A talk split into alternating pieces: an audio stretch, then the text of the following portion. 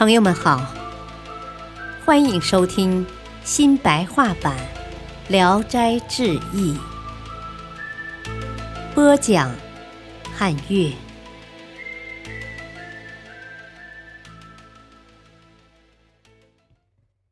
卷二，英宁。王子服是莒县罗店人，从小就死了父亲。他很聪明，十四岁就考中了秀才。母亲最疼爱他，平常不许他去野外游玩。和一个姓肖的姑娘订了婚，那个姑娘没有嫁过来就死了，所以还是单身。到元宵节，有个舅舅的儿子吴生，邀他一同出去逛景。刚到村外，舅家来了一个仆人。把无声招呼回去了。王子服看见有女如云，便乘兴独游。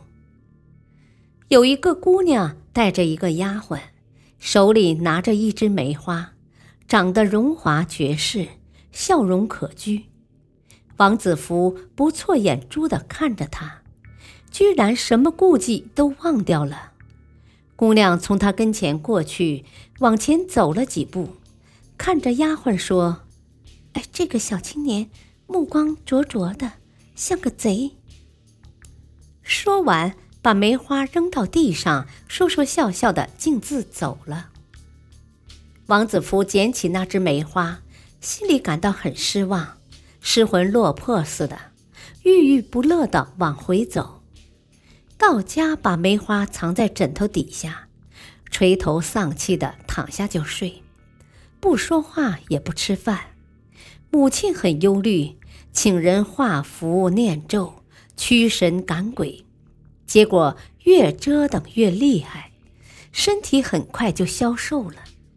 请来医生给他看病，吃药发散，精神仍然恍恍惚惚的，好像被什么东西迷住了。母亲摸着他，问他什么原因，他总是闭着嘴不回答。刚巧无声来了。母亲嘱咐他私下问问。无声来到病床跟前，王子福看见他就流下了眼泪。无声靠近病床，安慰他，劝解他，慢慢问起得病的原因。王子福吐露了全部实情，并且恳求给他想办法。无声笑着说：“哦，你又发傻了。这个心愿有什么不好实现的？”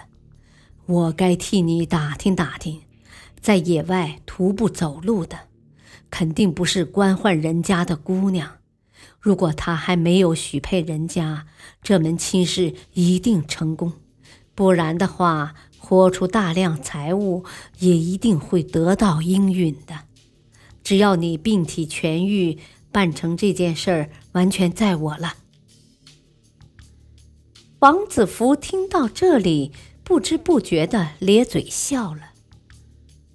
无声出来，把情况告诉了姑母，就出去寻访姑娘的住处，但是什么地方都寻访到了，也没有迹象头绪。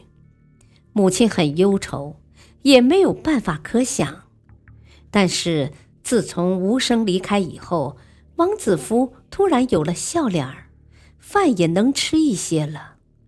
过了几天，无声又来探望他，他就打听寻访的情况。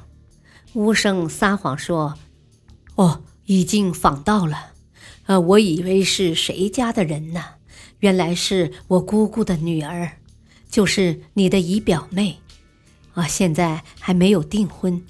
虽然内亲有不通婚的风俗，要把真实心情告诉他，没有不妥的。”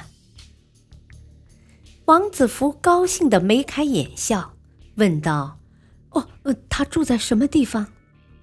无声骗他说：“哦，在西南山里，离这儿啊三十多里路。”他又再三再四的嘱托，无声爽快的表示这事包在他身上。王子福从此饮食逐渐增加，病体也一天比一天好起来。很快恢复了健康。他掀起枕头看看，梅花虽然已经枯萎了，却没有凋谢。他拿着花玩赏，凝神的思念，就像见到了那个姑娘，埋怨无声不来，就写信招呼他。无声支吾推脱，招也不肯来。他又恨又气，心情郁闷，没有高兴的时候。母亲怕他再犯病，就急着为他议婚。但是刚一商量，他就晃脑袋，表示不愿意，只是天天盼望无声。无声始终没有音信，他就更加怨恨起来。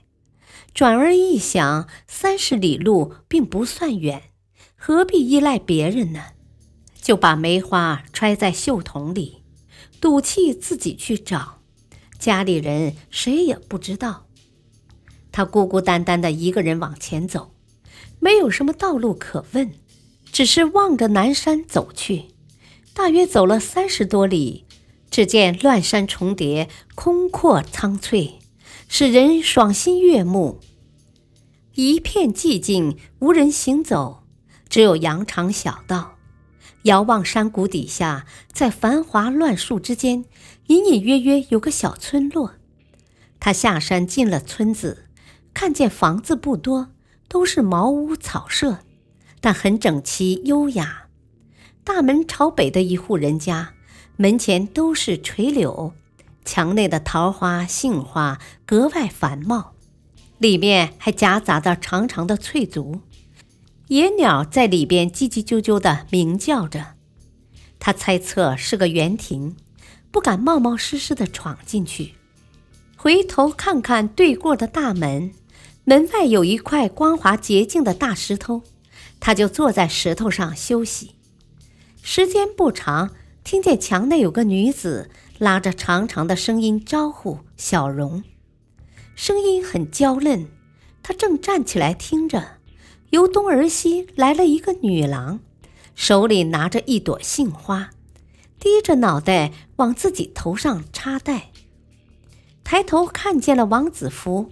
就不再插袋了，满脸含笑的捻弄着杏花，跑进了大门。王子服仔细一看，就是元宵节在路上遇见的姑娘。他一下子很高兴，但是觉得没有理由觐见，想要招呼姨娘，又顾虑从来没有来往，怕有差错。门里也没有人可以打听情况。他坐也坐不稳，躺也躺不住，心神不定地走来走去，从早晨盼到过午，眼睛都望穿了，也忘掉了饥渴。不时看见有女子露出半个脸来偷看他，似乎怪他为什么还不走。忽然有一个老妇人拄着拐杖走出来，看着他说：“哦，哪来的小伙子？”听说辰时就来了，一直到现在，想干什么呢？难道不饿吗？王子服急忙站起来，做了个揖，回答说：“哦，我要看望一门亲戚。”老妇人耳聋没听见，他又大声说了一遍，老妇人就问他：“哦，你的亲戚姓什么？”他回答不出来，老妇人笑着说：“哦哦，真怪呀，连姓名都不晓得，探望什么亲戚呀？我看你这个年轻人也是个书呆子，不如跟我来，我吃点粗茶淡饭，家里还有矮床可以睡觉。等明天早晨回去打听明白姓名，啊，再来探望，啊，也不晚呢。”他这才感到肚子饿了，想吃饭，因为从此可以逐渐靠近美人了，心里很高兴。感谢收听，下期继续播讲英宁。敬请收听，再会。